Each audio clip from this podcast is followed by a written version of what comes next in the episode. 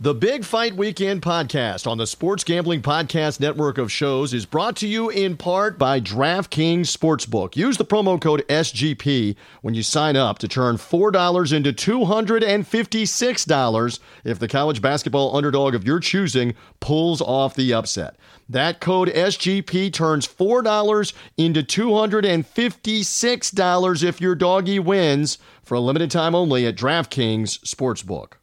We're also brought to you in part by BetQL. Your bracket may bust, but your bankroll never has to with BetQL. Use the promo code MARCH30 for 30% off your entire year of BetQL. That's the BetQL promo code MARCH30. And we're brought to you by Odds Crowd. Are you the best college hoop bettor in the country? Odds Crowd is challenging you to prove it with their free March Madness fantasy betting contest with over $8,000 in cash prizes. Download their app today, sportsgamblingpodcast.com slash odds. That's sportsgamblingpodcast.com slash odds.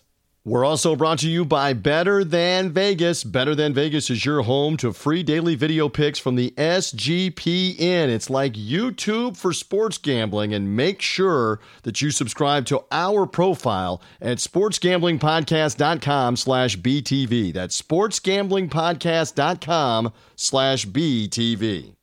And we're also brought to you in part by PicksWise. Follow the PicksWise Capper contest at pickswise.com for free picks and analysis throughout the tournament from the likes of John Rothstein, Rashad Phillips, Jeff Nadu, and more.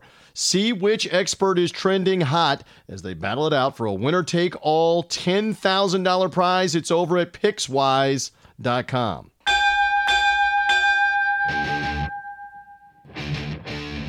The countdown is on to fight time. This is Big Fight Weekend. Now, here is your host, TJ Reeves. Ring the bell indeed. We are ready to go with another edition of our boxing podcast, The Sweet Science, The Fistic Art. And we do have some fights for this weekend. I am merely the somewhat capable host. Up front, listen, I am ADD right now. I am all over the place with many different screens. We fully understand March Madness in full swing. If you're in the United States, you know all about the college basketball and all about the game, so much so that both ESPN Top Rank and PBC on Fox fully understand like the freight train coming on the tracks, get out of the way with this going on. Now, the good news is the DAZN streaming service does have a fight card for this weekend. And for Top Rank and ESPN Plus, et cetera, uh, they are going to have a light heavyweight title fight out of Russia for this weekend that we'll be talking about. But for the most part, we get it. March Madness all over the place. But still, we are obligated. We are uh, understanding of our role, of our part here, which is to talk lots and lots about boxing every week. So we're going to give you that. We're going to give you a fix for the weekend and tell you about the fights. And we got some news that's going on this weekend, including the death of a legend, an unexpected death. At the time that we taped the podcast last week, we were talking about Marvin Hagler in the ring, marvelous Marvin Hagler. And then unfortunately, Hagler has died, and there's still some mystery as to what happened. More on that in a couple of moments with special guests that I'm about to introduce. Before we get to that, a reminder however you found us, social media link through the sportsgamblingpodcast.com. Our friends, our allies there, their network of shows. Subscribe. Subscribe away on Apple Podcast, on Spotify, on Google Podcast, wherever you get podcasts. Subscribe to the Big Fight Weekend podcast. Typically, we come your way on Friday in the preview mode. If it's a big enough event, a big enough fight, we'll come back with a recap show. But typically on Fridays, you uh, will get the show uh, when it comes out. And obviously, if you're subscribed, you get an automatic notification ding right to you on the phone, on the iPad, etc. So uh, subscribe, rate us, review us, etc. There you go under Big Fight Weekend. And as always, follow us on social media at Big Fight Weekend and the Facebook page, Big Fight Weekend. All of that is out of the way. Time to bring on special guests. Uh, our, our man, the senior writer, the insider, he is once again in the red corner, etc. Marquise Johns, a big fight. We, and he disappeared on me, so we'll have to make an edit. Just uh, that big buildup, uh, Carlos, and he's gone. So obviously his hamster in the wheel is no good. So we'll wait for him to reappear, and then I'll intro him again. But uh, yeah, we, this rarely happens, but we'll see what happens here. Maybe it's his internet. Uh, hopefully that was good for you because so far you're the yeah no that was um, yeah no that that was really really good. Um, yeah, uh, God, I'm really really hope Ohio, my, Ohio State. Now that I'm living in Ohio, I'm hoping that Ohio State finally does well in the NCAA tournament. I think you might. my right. God, they have long They've overdue for an actual some. good run. They've underachieved. Mm-hmm. They're excited all over the place. They're excited in Alabama. They're excited in Spokane, Washington. It grips the whole country. But the neat thing about this, and I keep telling everybody, and I don't know about your stuff, mm-hmm. uh, and I know you're from Puerto Rico. This is worldwide what we're doing. Mm-hmm. They care about this in Europe. They care about this in South America. They care about this in the Far East. They care about this in Australia. We get readers, Carlos, and we get listens all over the place, all over the world. So, as much as we love the basketball, let's see if the hamster in the wheel internet's doing better for Marquise here. He's supposed yeah, to be I rem- yeah. Uh, I remember back in Puerto Rico in middle school, I was filling out brackets left and right. There you go. so, That's the way to be. Weak sauce, you got us. I am here now. Do I sound better now? Tell that tell that hamster to you know get a move Brutal. on. Brutal. I heard the open. I heard the entire opening. Then I kid you not, TJ. It said, uh, "Let's go to my senior writer." Then the, the Zoom crashed. Yeah, and yeah, and, and Marky just pulled us in FA uh, Curtis Harper on us. So now, yeah, right, I know. Straight Jogba. Okay, so now, but now you're pixelating on the video like you're a bad UHF channel from the 1980s, like you're channel 57. Ooh. Yeah. Try again.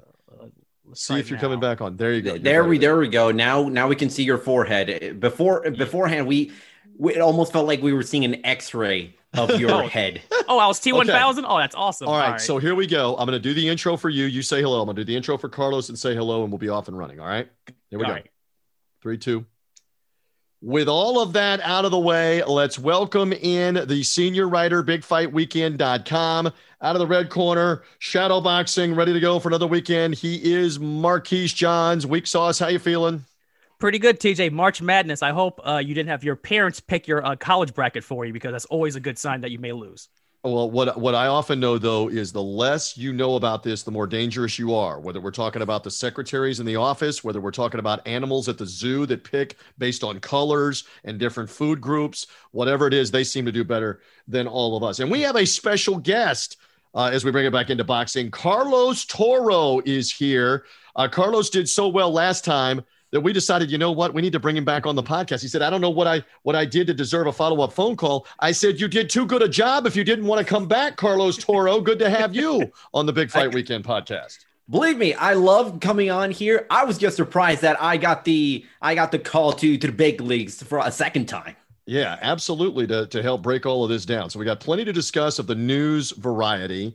Uh, we got fights to preview as well. Let's begin, as I mentioned, with the unexpected death of marvelous Marvin Hagler, Hall of Fame fighter, arguably one of the top two or three middleweights of the 20th century in boxing, the most menacing fighter, certainly besides Mike Tyson, maybe in the 1980s. This is certainly the most menacing middleweight, maybe in about the last 50 years, with what Hagler was able to do dies unexpectedly at the age of 66 last weekend. Marquise, we had just talked about the 35th anniversary of his win over John the Beast Mugabi on last week's podcast. And the 35th anniversary was midweek last week, and Marvin Hagler suddenly uh, gone. And the mystery surrounding what really happened here continues. And it's really gone quiet, Marquise, as to uh, is it COVID 19? Was it heart failure? Was it something brought on by COVID 19? We don't know right now with the legend. What are your thoughts, just real quick? No, TJ, it's sad that he passed away, and it's a, a, very unfortunate event. And ironically, when we were just talking on the last podcast about the fight itself with him against Mugabi, which was amazing, but the fact that we don't know what really happened to him and just say he's just gone it is absolutely insane to me. Like, if you were to tell me, TJ, like in this day and age with all the technology we have going on, et cetera, et cetera, we don't have a cause of death for a reason from any of this yet. The only thing we have is conspiracy theories and a re- result of death that kind of went Jimmy Hoffa silent at this point, TJ, because we have no explanation of what happened, who it happened, was it vaccine, was it not, and we we have nothing to follow up with. And we should clear up a couple of things, and I want to get Carlos Toro's thoughts on this. Thomas Hearns, the man that he fought the legendary 1985 three round all out epic fight with, the hitman put on social media earlier on Saturday, as it turns out, within a couple of hours or so of Hearns of uh, Hagler's death being announced, that it was related to the COVID 19 vaccine and that he was in the intensive care unit. It further complicates things that Uh, Hagler's second wife, Kay, is uh, is uh, not an American citizen. Has a little bit of trouble with English. Always has. She is the spokesperson here. She originally said that he died close to home or died at home. It turns out that he apparently died at a local hospital. Carlos Toro, what do you make of this? And shouldn't there be somebody that at least clears this up? The wife came out and said it was not because of the vaccine, but also she didn't say whether it was COVID 19 related or not. Carlos, what do you make of all of this with the legend Marvin Hagler's passing? Uh, first of all, I do want to make note of the fact. I mean, I was born eight years after his last fight, which was the controversial uh, decision loss to Sugar Ray Leonard. And even no, even then, having never seen him fight uh, during my lifetime and during his prime, it was a death that that shocked me. It saddened me. Uh, it, it, really soured on what was supposed to be a great, great Saturday. And as far as the circumstances of his death, it's really hard to make you know make sense of really anything. It's there's a lot of mystery surrounding it. It at least on my end i would feel somewhat irresponsible to even just speculate and make any wild conspiracy theories on it because there's just not enough information that we know. I don't know if there's going to be you know anything further that's going to be out in the public. I assume there there might they're probably good going to be an autopsy in trying to figure out uh, what exactly caused this. But right now it's just a very very sad Uh, time in boxing. I mean, you talk about marvelous Marvin Hagler, one of the greatest middleweights of all time, one of the four kings of boxing that ruled the 80s. He has been in so many wars. Obviously, you you mentioned it, TJ, the the Thomas Hearns war, one of the greatest fights ever that opened with first one, round. It's the greatest first round of any fight ever. As soon as arguably say, the greatest round ever. Yes, as soon as you say first round, first fight that comes to mind, you immediately think that fight from 1985. Yeah, and it's a fight, and I shortly after it was announced that, that he died, I went back into that fight and replayed that first round multiple times simply because of just how unbelievable it was and the incredible warrior spirit that yeah. both these men showed. It was it, it was something that you will probably never see again. Yeah, something like that, especially with no knockdowns. As as brutal as it was, nobody knocked anybody down in mm-hmm. that opening round. Epic uh, with that. Uh, and I promise we'll move on to happier things. And Hagler had such a phenomenal career, but Marquise, he was a private guy, did not want the limelight, uh, was never in the media, was sometimes at big time fights, was sometimes at the International Boxing Hall of Fame uh, subsequent inductions. He had been inducted in 1993, but he's a guy that kept to himself and kept private. And so that's another part of this. And I, I totally get the fact, uh, Carlos, when you were saying this, if the wife doesn't want an autopsy and they want to keep it uh, private, okay, uh, fine uh, the only the only difference in that is if they are portraying that this was somehow sudden, like a heart attack or whatever it mm-hmm. is, and it's actually COVID nineteen related. That's news. If it had, I'm saying if we don't know if it had been related to the vaccine making him sick, that's news. But again, it's not going to bring Marvin Hagler back. All we have is our memories uh, on that. But Marquise, my point just is he's such a private guy. It, it, may be never that we find out what truly happened here because the wife doesn't want an autopsy and they wanted to keep to themselves. And we just have to accept the fact the legend is gone. Absolutely, TJ. And it's, it's rough because we had to pretty much accept and res- obviously respect and accept the decision of that for privacy and just for the sake of the nature. But it's one of those mysteries, TJ, that as we all know, as, as just human nature, we want to know what happened. And it'd, it'd be nice to know. Just that, that I'll just leave it at that. Well, yeah, uh, and again, the man's legacy, uh, Carlos. I tried not to laugh when you told me that you were born. How many years after the Leonard fight? You, would you say eight years after yes, the eight last years Leonard fight? And... Make me feel old on this edition of the podcast, uh, because you you got to understand uh, that off of that win over uh, over uh, Hearns, and then the win over Mugabi and the build up to the Leonard fight. I mean, it was electric. Uh, that fight with Sugar Ray Leonard uh, every which direction. Uh, it was arguably the biggest non heavyweight fight, maybe of the last 25 years, let's say, of the 1900s. It, it, hmm. it was bigger than Hearns and Hagler because it didn't have the same buildup, the buildup of Sugar Ray Leonard fighting him. And the amazing thing, guys, Carlos, you first, is Marvin Hagler lost that night. A couple of months before turning 33 years old, he never fought again. He loses that fight, only the third time he lost his entire career, and never got a rematch with Leonard and never fought anybody else. wild.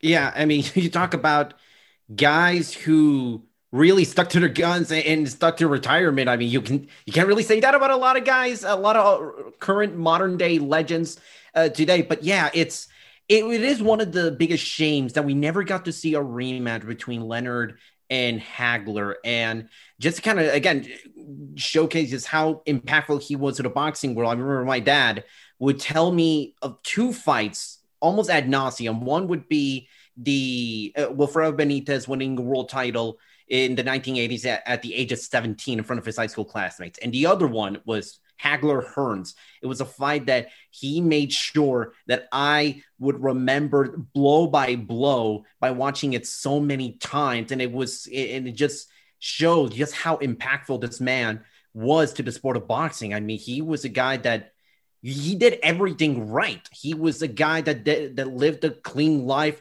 Physically, he was an unbelievable specimen. Didn't do anything. Didn't do stuff like heavy weightlifting. It was all hard work, road work. He was a guy that I mean, I, I saw someone on Twitter say this, and I think it's absolutely true. He was your favorite fighter's favorite fighter. Yeah, and he was a menace. He was never in trouble out of the ring.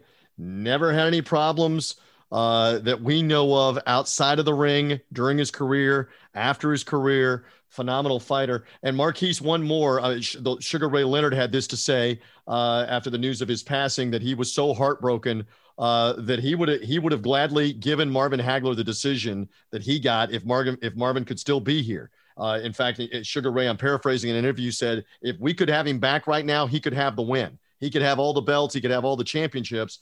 Uh, it's just a shame. Life does move on, and this is part of life that we all get older and you live long enough, and your legends, whether you're talking about Ali or now Hagler or whomever it is, uh, as you get older in life, it, it, it's part of it. So, I mean, that the 50th anniversary of Muhammad Ali and Smoking Joe Frazier was just uh, a couple of weeks ago, and both of those guys are gone and are no longer with us as time marches on. But just one more from you, Marquise, about – uh, the fact that Leonard won that night and there never was a rematch, and so many fighters fight at 35 and 37 and 39. Marvin Hagler was 32, 32, and never fought again. Yeah, TJ, he quit pretty much in his prime. And that decision, in terms of decisions, guys, is that one of the most disputed decisions in the history of all time? Like, you people are still coin flipping if Leonard won that fight or if Hagler right. won that fight. That is just one of those fights that will forever live on. Well, isn't still- it interesting? You brought up a great segue here on the Big Fight Weekend podcast to what happened with Chocolatito and Juan Francisco Estrada in the super featherweight unification fight the other night, which ended with a controversial decision in a close fight with one of the judges scoring the fight nine rounds to three not unlike my Lord going all the way back 34 years ago to Leonard Hagler. And in a close fight, one of the judges had it 10 2 for Sugar Ray Leonard. A Mexican judge had it 10 2 in a fight that was probably 7 5 and maybe even 6 6 in rounds. So it is bizarre, and it's the perfect segue here. Judging has got no better. Judging is just as crazy. Judging is just just as corrupt. Uh, guys, uh, I, I, don't know. It's it's uh, Jose Sucre, right? Was the judge Carlos from Sucre. the Carlos Sucre. It figures that Carlos would know that it's a Carlos. Carlos Sucre was the judge that scored a fight that was neck and neck, and probably Chocolatito won nine to three against him. Carlos, your fellow Carlos, what was he watching? Que pasó? I will say this: uh, the Carlos camp outright you know, rejects Carlos Sucre's scorecard. I can tell you this much. We outright deny that he is, that he represents us. So I just want to get that out of the way.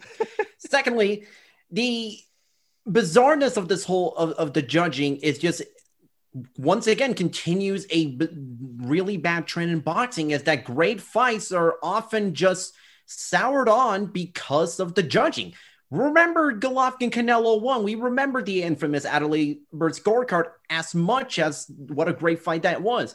We remember the first Tyson Fury Deontay Wilder fight and how a lot of people saw Tyson Fury win that one, e- even though it ended in a draw. So, it, and more specifically, to believe it was Alejandro Rochin's scorecard that was also the one that was most disputed. As far as this one, this one may be arguably the most baffling of them all, not because of just the, the final scorecard, but the way Carlos Sucre scored it. Like I have right now the, his scorecard. He scored rounds four, five, and seven for Chocolatito, and he just completely missed on some clear, relatively clear rounds for Chocolatito.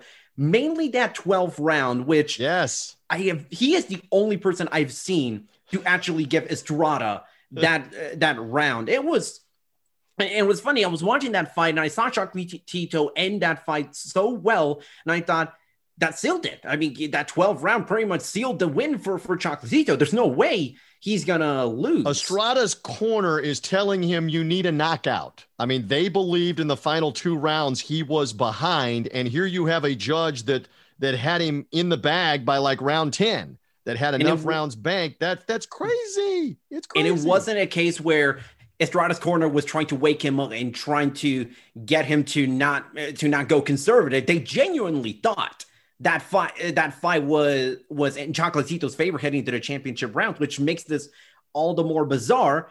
As also Estrada didn't even initially believe, like he was shocked that his name was the one that came out uh, uh, as the victor.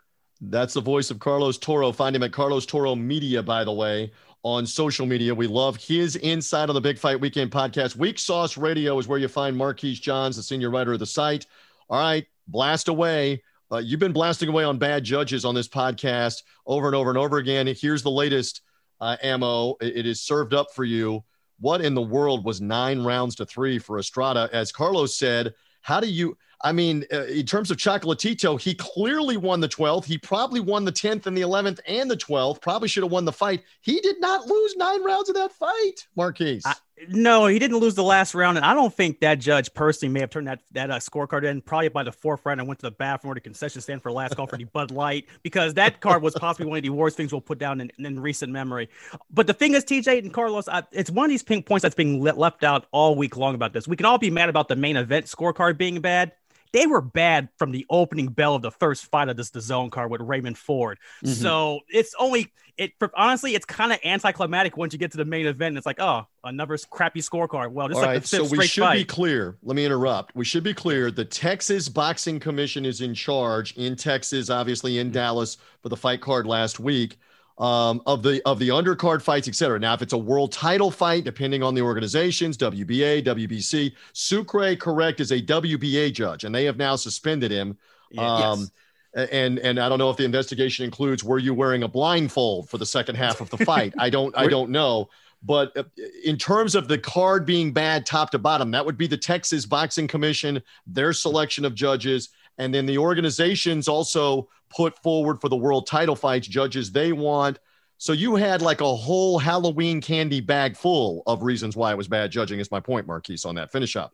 Yeah, TJ, you can pretty much point a, a, a, fight card at a dartboard on that fight card Saturday night, and you're guaranteed to get that one jar judge with these awful scorecards. And that 118, 110 was right up there. It's it's it's it's bad, TJ. But should we, we should we go back to the old school where the referee had a a voice in this and was one of the judges? That used to go on all the time. Should we start trying that some more where the third man in the ring that's right there should get a nod on scoring the fight? It used to be that way. What do we say? They, Carlos, they still, Carlos, Marquise first, Carlos. I will say this: it's a it's a little weird, especially when you're talking about world championship fight. It's still a thing. It's still a practice in the UK when it comes to you know, undercard fighters, fighters in six, eight rounders that aren't for for a title.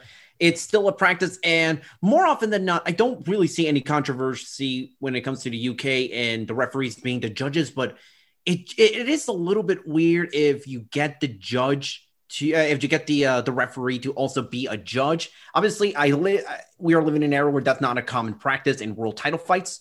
So maybe there maybe there is something that you can do. But the problem here is that it doesn't matter, you know, if you get an experienced referee uh, to to be a judge or you add more judges to to title fights. There is a fundamental problem with the way we score fights, and there's a fundamental problem with how we select those d- judges. There's real quick. Give me something they should change, Carlos. You first, then Marquise. Fundamentally, what should be different that they don't do? I would get rid of the judges having to look up at the ring when they're when they're watching a fight. I don't like the angle that they're given. Basically, on the ring, I love the idea of putting these guys at a slightly higher elevation. Watch the fight from eye level. I think you can get a much better vantage point instead of having to look up, uh, you know, for, for 12 rounds and messing up your neck and then having to go ask for get a chiropractor the following week. So I think eye level, I think you that you can do a lot better, Eh, or at least you can have a more concise way of watching a fight if you're almost like a like a tennis judge when you're when you're high up and you're at eye level sure. or just slightly above eye level where the ring is. I think that's something that should be experimented a lot more. Great point on that, Marquise. If something should be done what should it be? And and I have a suggestion, but I wonder what your thought just is. If you could change something to help improve it, what would it be, Marquise Johns? At this point, TJ, after years and generations of crappy scorecards, bring on the robots. I mean, Carlos brought up a great point with the tennis judges, where they at least when they review, you know, balls going in and out, they have an automatic True. system, you know, showing the line at this point, bring on Judge Bot because they can't do any more worse than any of this stuff that's going on now. And I'm I'm I'm a favor of the judges still ring doing it at ringside for a smaller fights. I just don't think because at, at some point, TJ, we all know how this works with, with boxing. There's going to be that one corrupt referee in these fights that's going to be the one that's going to be the whistleblower. So I, that's. Well, the theory is if he's a bad judge as the referee, there are two other votes that can outvote him. That was always the that was always the rub there with having three guys that are there. The one thing that that just absolutely drives me bonkers is we have all this technology. We mm-hmm. have uh, replays that are going on in the arena at most of the big fights, slow mo replays, etc but the judges still from the World Boxing organizations all over the globe don't have access to punch stats, round by round punch stats, where I'm sitting and judging a fight. Like Carlos said, I'm looking up the entire time for three rounds. And maybe I don't realize that Chocolatito literally landed 58 punches in the final round of the fight and outlanded Estrada in this World Super Flyweight title by like 15 or 18 punches in the last round that he lost on two of the three judges' cards, he lost. So Uh, I think the punch stats might be part of that. I, I, think that might help. We'll go back around the room one more time. Marquise, yes. Shouldn't it's 2021, babe. Shouldn't they be accessing that? We you know TJ it, it would be great it's a great theory but remember when they had that replay for that uh, uh, Joshua Franco Andrew Moloney fight and it took them 45 minutes to work a VCR and, and, and a remote? So I'm I'm willing to avoid all of that again as well. As I said before TJ just, just bring on the robots at this point. Everything else is automated in this country.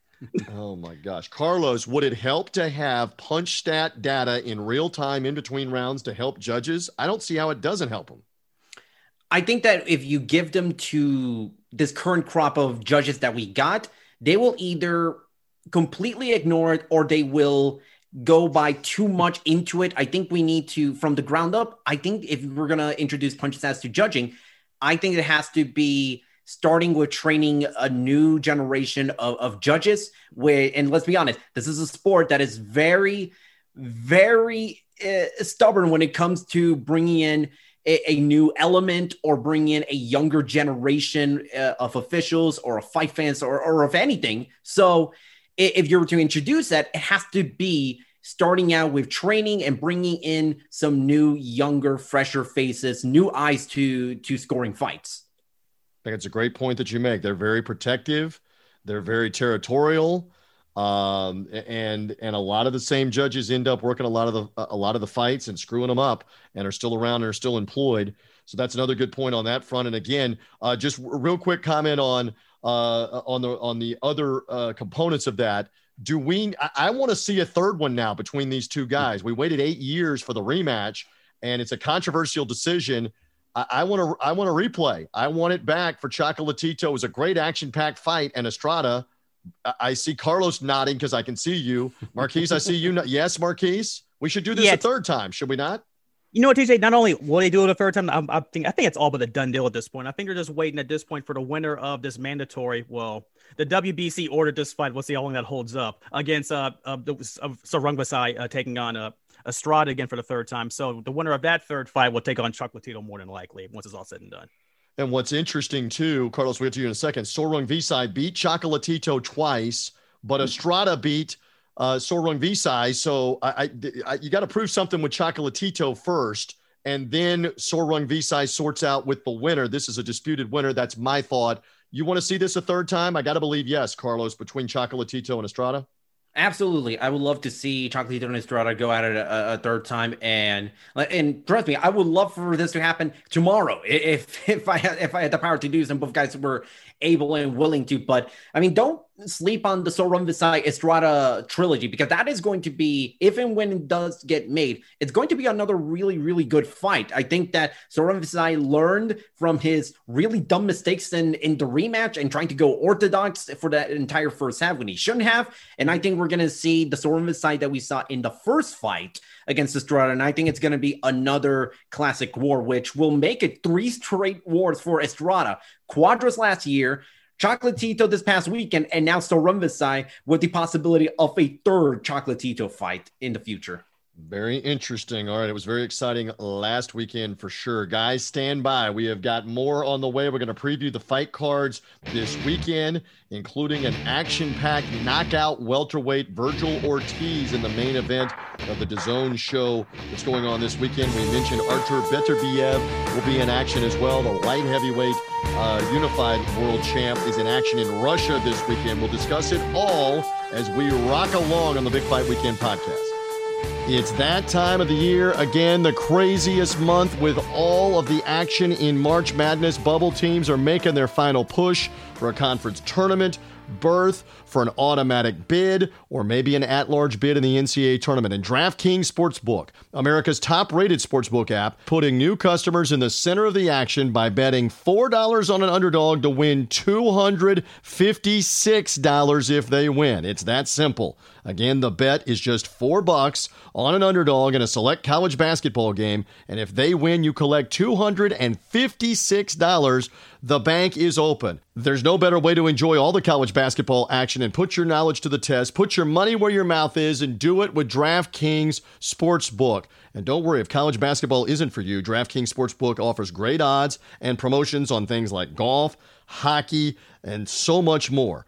DraftKings is secure, safe, reliable, and you can deposit and withdraw your funds at your own convenience. Download the DraftKings Sportsbook app now. Use our promo code SGP when you sign up and turn $4 on an underdog into $256 if they pull off the upset. The code is SGP to turn $4 into $256. It's for a limited time only and only at DraftKings Sportsbook. Must be 21 or older, New Jersey, Indiana, or Pennsylvania only, new customers only. Other restrictions apply. See DraftKings.com slash sportsbook for more details. If you have a gambling problem, call 1-800-GAMBLER, or in Indiana, call 1-800-9-WITH-IT. And we're brought to you in part by BetQL. If you're looking to get an edge and make smarter bets during March Madness, BetQL's algorithm scan thousands of data points across every game and find the best bets for you. It's easily the most profitable best bets placed on their top betting trends. Now, your bracket may bust, but your bankroll doesn't have to. If you go over to betql.com and get started today, go to the App Store, go to the Google Play Store, download BetQL, and bet smarter, not harder. And we'll make it worth your while. Use the promo code MARCH30 and get 30% off of BetQL for a year. That's betql.com, and the promo code is MARCH30 for you to get 30% off for the entire year with BetQL. We are also brought to you by PicksWise.com. It's helmed by a team of trend watching, data devouring, sports fanatic wise guys who are giving you the who, the how, and the why behind every prediction on every game, every day, in every sport. And guess what? It's all for free. And PicksWise has the capper contest to follow with the likes of John Rothstein, Rashad Phillips, Jeff Nadu, and six other experts all competing for 10 grand in a winner takes all prize. You can follow all the action and the free picks and analysis every day for the big dance by visiting pickswise.com slash march madness. That's pickswise.com slash march madness. And we're brought to you in part by Better Than Vegas. It's like YouTube, but for what DJs only care about sports betting. Better Than Vegas is running a free bracket style capper contest with a chance to win $5,500. Just go to Better Than Vegas and don't forget to let them know that SGP sent you. Go to sportsgamblingpodcast.com slash BTV also and subscribe to the Better Than Vegas, Better Than dot Vegas page. That's sportsgamblingpodcast.com slash BTV for Better Than dot Vegas.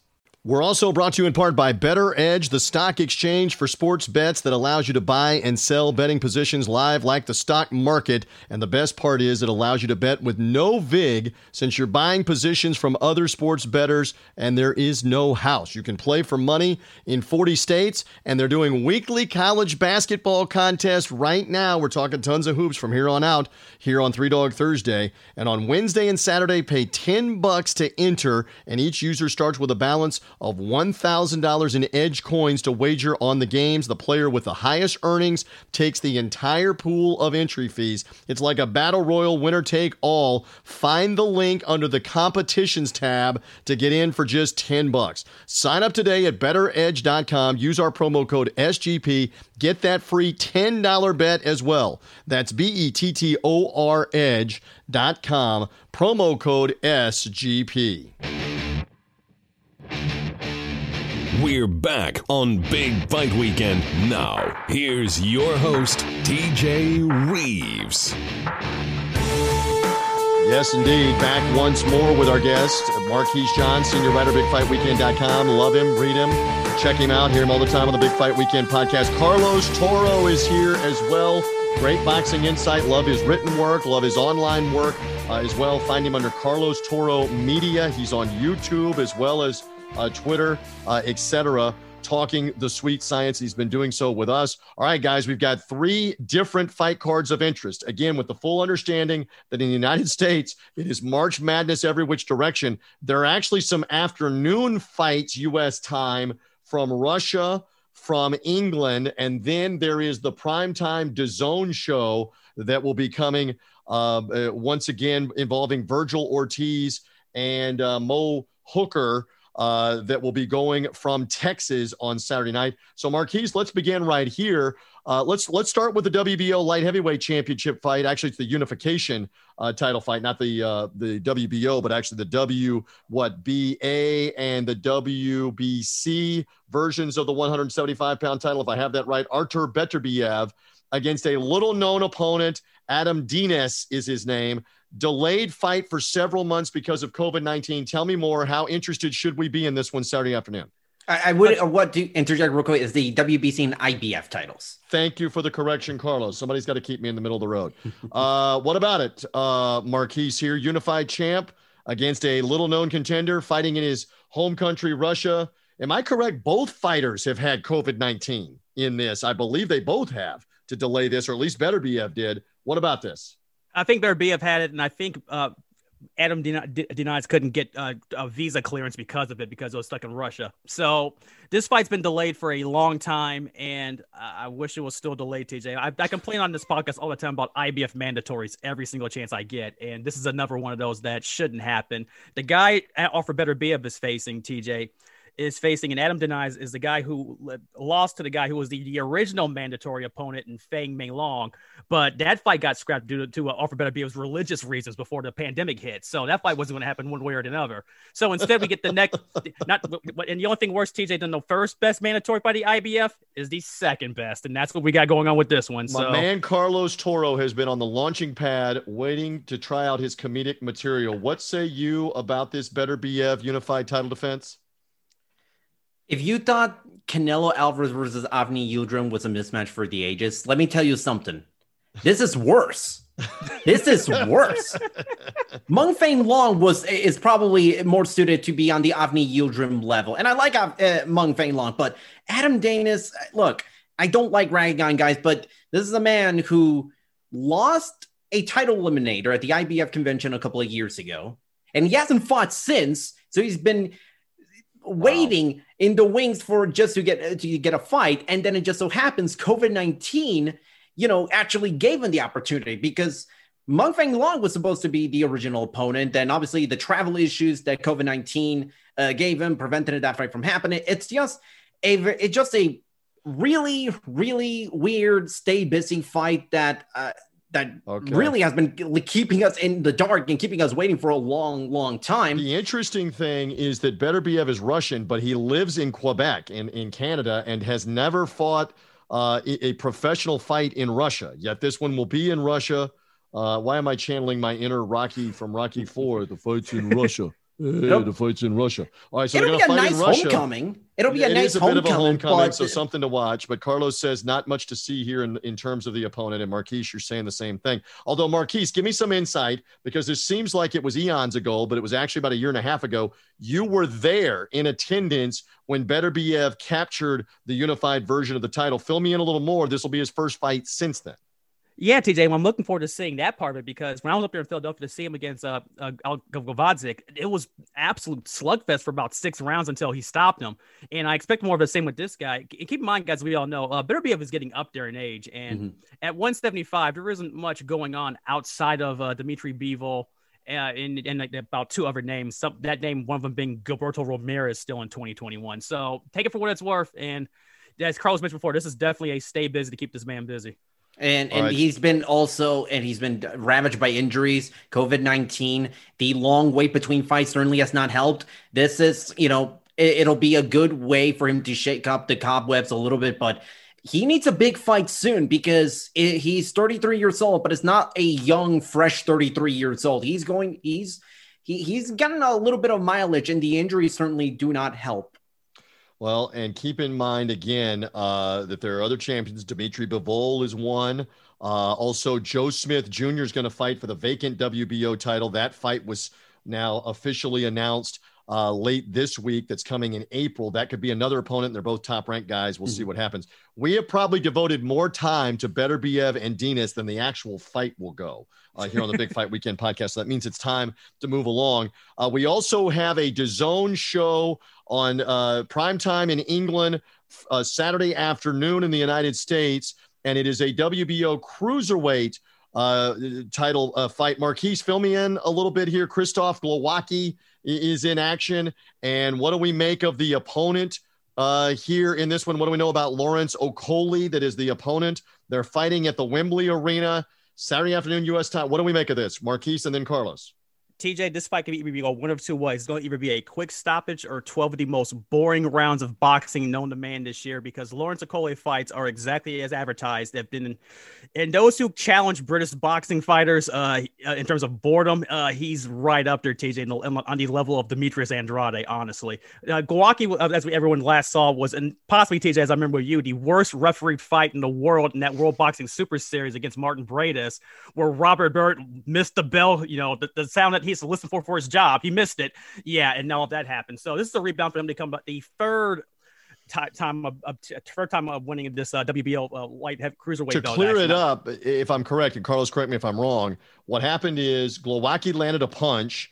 It was after the bell. The referee called it a knockout, called it over, and Briedis couldn't continue. And then they ended up overruling it and calling it a disqualification. Do I have some of that, most of that, or all of that correct on what happened and how he got DQ'd and how he's not the champ?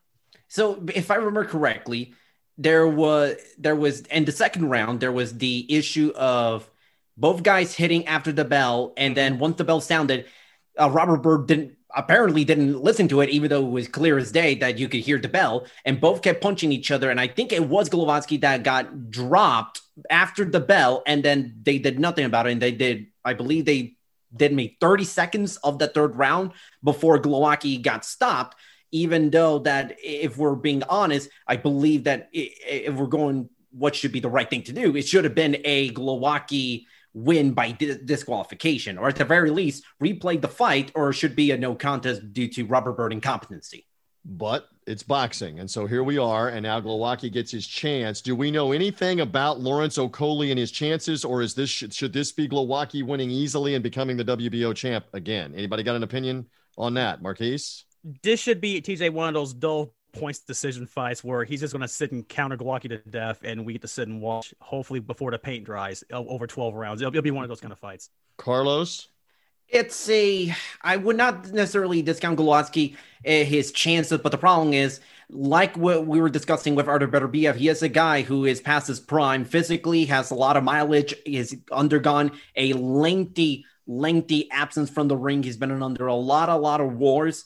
I think if there's a time for Lawrence Okolie to show up and really put this guy figuratively into a retirement home, it, it, should be now because right now this is the perfect opportunity for Lawrence Okolie to showcase his power, which is still very, very good in a still pretty decent cruiserweight division, but yeah, it's uh, it, it, could either go one of two ways. Like Marky was saying, it'll either be a stoppage or it's going to be a long, drawn out decision. And of course, uh, Alexander Usyk was the former undisputed cruiserweight champion and vacated all those belts to move up to heavyweight about a year and a half ago. And so these are fighters fighting for the vacated belts along the way.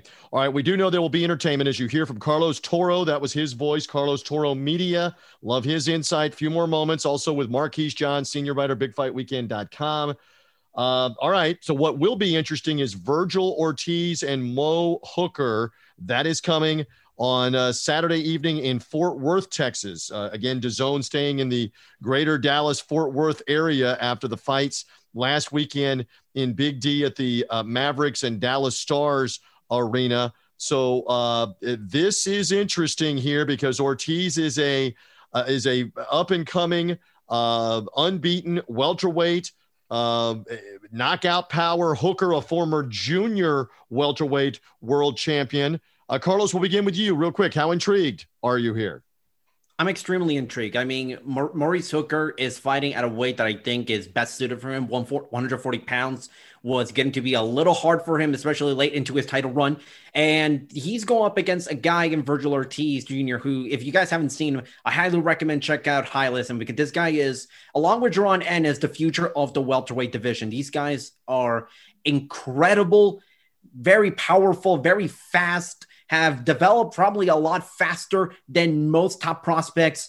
You know, eh, eh, throughout the, throughout the career, he's only 16 fights into his pro career and already facing a credible world champion. And this is the type of opponent that is best suited for Vergil Ortiz. Maurice Hooker is a guy that has the capability of checking Vergil Ortiz's chin, but he is a little bit susceptible to fighting on the inside. He's been dropped a couple of times, and Vergil Ortiz Jr. is someone who will smother opponents with a lot of inside fighting, a lot of pressure. We saw that at times when he fought Samuel Vargas in the last time out last year. He was a guy that that Vergil Ortiz had no problem give Pretty much giving him those hands from the opening bell. Sure. This will be a very, very good fight. I think Vergil Ortiz is going to show us how good he is going up against upper echelon competition because right now he's been facing veterans, he's been facing gatekeepers, but you can't really say that about Maurice Hooker, a guy who his only loss, like his only like big loss was to Jose Ramirez, who by the end of in a, in a couple of months' time is going to be the could be the undisputed junior welterweight champion. Yeah, no shame in that. And that fight was more than a year and a half ago. Ortiz, 16 consecutive knockouts to start his career. Fair to say, though, this is the biggest test to date, as Carlos was just laying out. And I know for our friends at the Sports Gambling Podcast, their uh, website, sportsgamblingpodcast.com, they love when we get into the odds. It, it is big time in the favor of Ortiz here in this one as you're looking at the odds, Marquise, for this fight, right, on Saturday night? Absolutely, TJ. Uh, Vergil Ortiz, big favorite, uh, minus 1100 to uh, put any money down on him. So he's wow. expected to win this fight and win this fight easily. That's why I think, honestly, TJ, it's interesting because I think Hooker has a bigger chance than people are giving out to him. And he's the mm-hmm. underdog in this at plus 525. I think at this point, because as Carlos mentioned, this is the perfect size for Hooker uh, in terms of weight wise and just fighting. And he fought before on the uh, on the very so the, not mentioned not to be mentioned uh, Julio Cesar Chavez Jr. Daniel Jacobs card in the opener at welterweight before in, in, a one round uh, uh, late replacement match. But so he's he's going to try this out again to get get his name back in the mix of everything. Also intriguing, TJ, as you well know, as I wrote for BigFightWeekend.com this week, the winner of this fight pretty much is going to be eyeing uh, in some way or capacity that WBO belt currently held by Terrence Crawford. Uh, Maurice Hooker uh, in the camp of uh, Brian McIntyre, Bomac, with Terrence Crawford, Jamel Herring, and the gang over in Omaha. Uh, they'll probably be ringside for this fight because why wouldn't they be? So we'll see if that all plays out. And with Ortiz currently ranked number two in the WBO, um, and this is for a WBO Intercontinental whatever title. Uh, do, not be surprised if international title, the yeah, international, the intercontinental, the uh, International House of Pancakes. We're not sure what it is, but it's for something. And Hooker, again, as uh, Carlos said, 27, one, and three draws and does have mm-hmm. 18 mm-hmm. knockouts. What is the under over still the typical 10 and a half rounds? Is it a little lower because, again, Ortiz has 16 consecutive KOs to start his career? What is the, uh, what do we got for an under over if we have one? In fact, we don't have one, TJ. It's off the board for the under over, and that's because the last few fights of Vergil Ortiz has been knocking guys out in under six rounds. So okay. I expect the, to be the same process, considering that Hooker's coming off his blast loss against Jose Ramirez was in the sixth round in that cage match. So I expect if you if you if you can find any prop round odds, uh, take something in the middle rounds above six.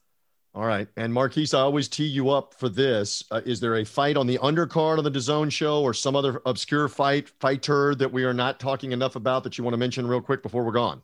In fact, TJ, I think we should have actually. The co main event of this, TJ, uh, as you know, you and Carlos as well. Uh, uh, our, our friend, uh, Seniesa Estrada is the co-main event against Annabelle Ortiz. Uh, Estrada, TJ, as you know, well known, uh, during the pandemic was in that fight that lasted all of six seconds against Miranda Atkins. You can you can watch that clip all, clip all over the place, and I'm looking forward to seeing her this time against Annabelle Ortiz in a real fight for an actual title for the minimum weight title as well. All right, and uh, again, that that fight was known much more for the controversy of the opponent.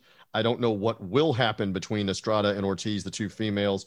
I do have a feeling it will take more than seven seconds, whatever it yes. is that happens in that ring. Uh, Carlos, anything else that intrigues you that we left out for the weekend fighter or fight on any of these cards? The DAZN Texas show, the DAZN London show, the ESPN, uh, ESPN Plus, Beterbiev fight from Russia, or any of that? Uh, anything else? I was actually going to mention the Annabelle Ortiz and Cindy Estrada fight because I think overall this is a fight that has been largely not forgotten, but it's been under highlighted at times because this has been such a great month for women's boxing. We've had the of Shield pay per view. We have uh, on Ring City USA. Uh, um, Marisela Cornejo versus Alma Ibarra. We got Amanda Serrano coming up. We we just had Jessica McCaskill. It's been a loaded month for women's boxing. I think that's a fight that has been under the radar. And I think that's going to be a very good fight. I would not be surprised if this ends up being maybe the best fight uh, of the undercard, or the very least, the best non main event fight uh, of the weekend. That's how good I think this fight is on paper. I love it. We're going to get out of here in a moment on the podcast. We should mention Jessica McCaskill win again in the rematch over Cecilia Braekhus, basically retiring Braekhus. She's now beaten her twice.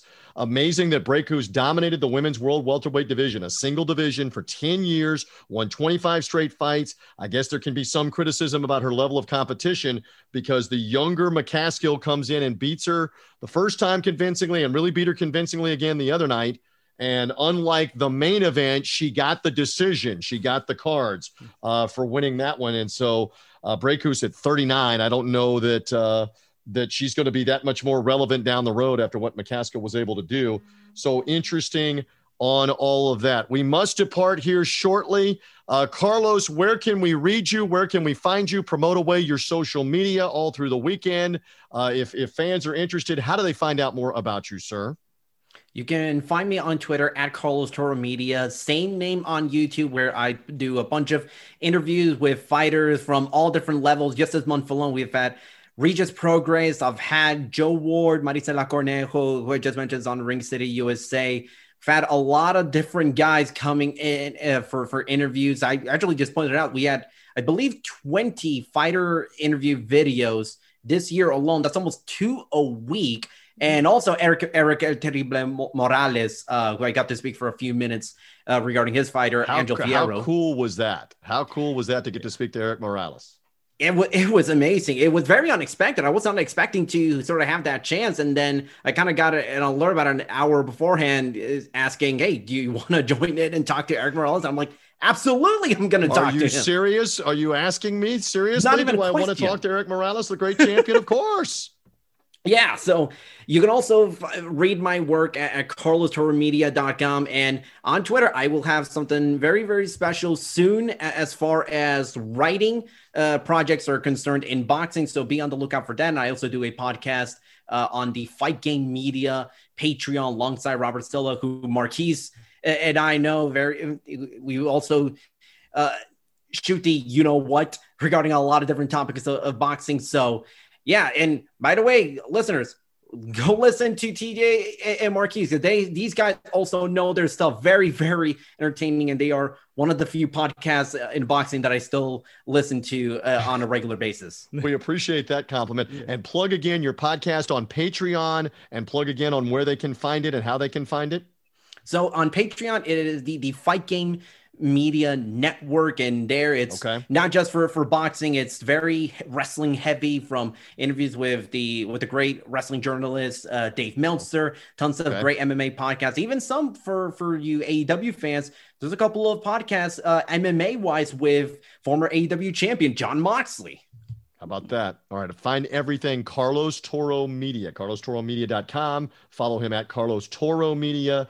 Uh, the YouTube page, the same way. We love it. Great job. Much love to you, my friend. Great job here on the podcast on Big Fight Weekend with us. Thank you so much for having me in. As as TJ and Marquise knows, I'm always available, and it's always great to talk boxing with you guys. Love it. Uh, weak sauce, plug away for yourself for bigfightweekend.com. Go. Absolutely, Tuesday. Uh, over the weekend, if you guys are watching the uh, March Madness in the States here, uh, check out bigfightweekend.com in between the halftime reports uh, when, you're, when you're ripping your, your March Madness bracket like I will be probably by Saturday afternoon. Uh, you can also follow me on Twitter covering the fights during all this fun madness at Weak Sauce Radio. Also follow the, the, the Twitter uh, handle Big Fight Weekend as well. We post all the boxing news stories up there as well.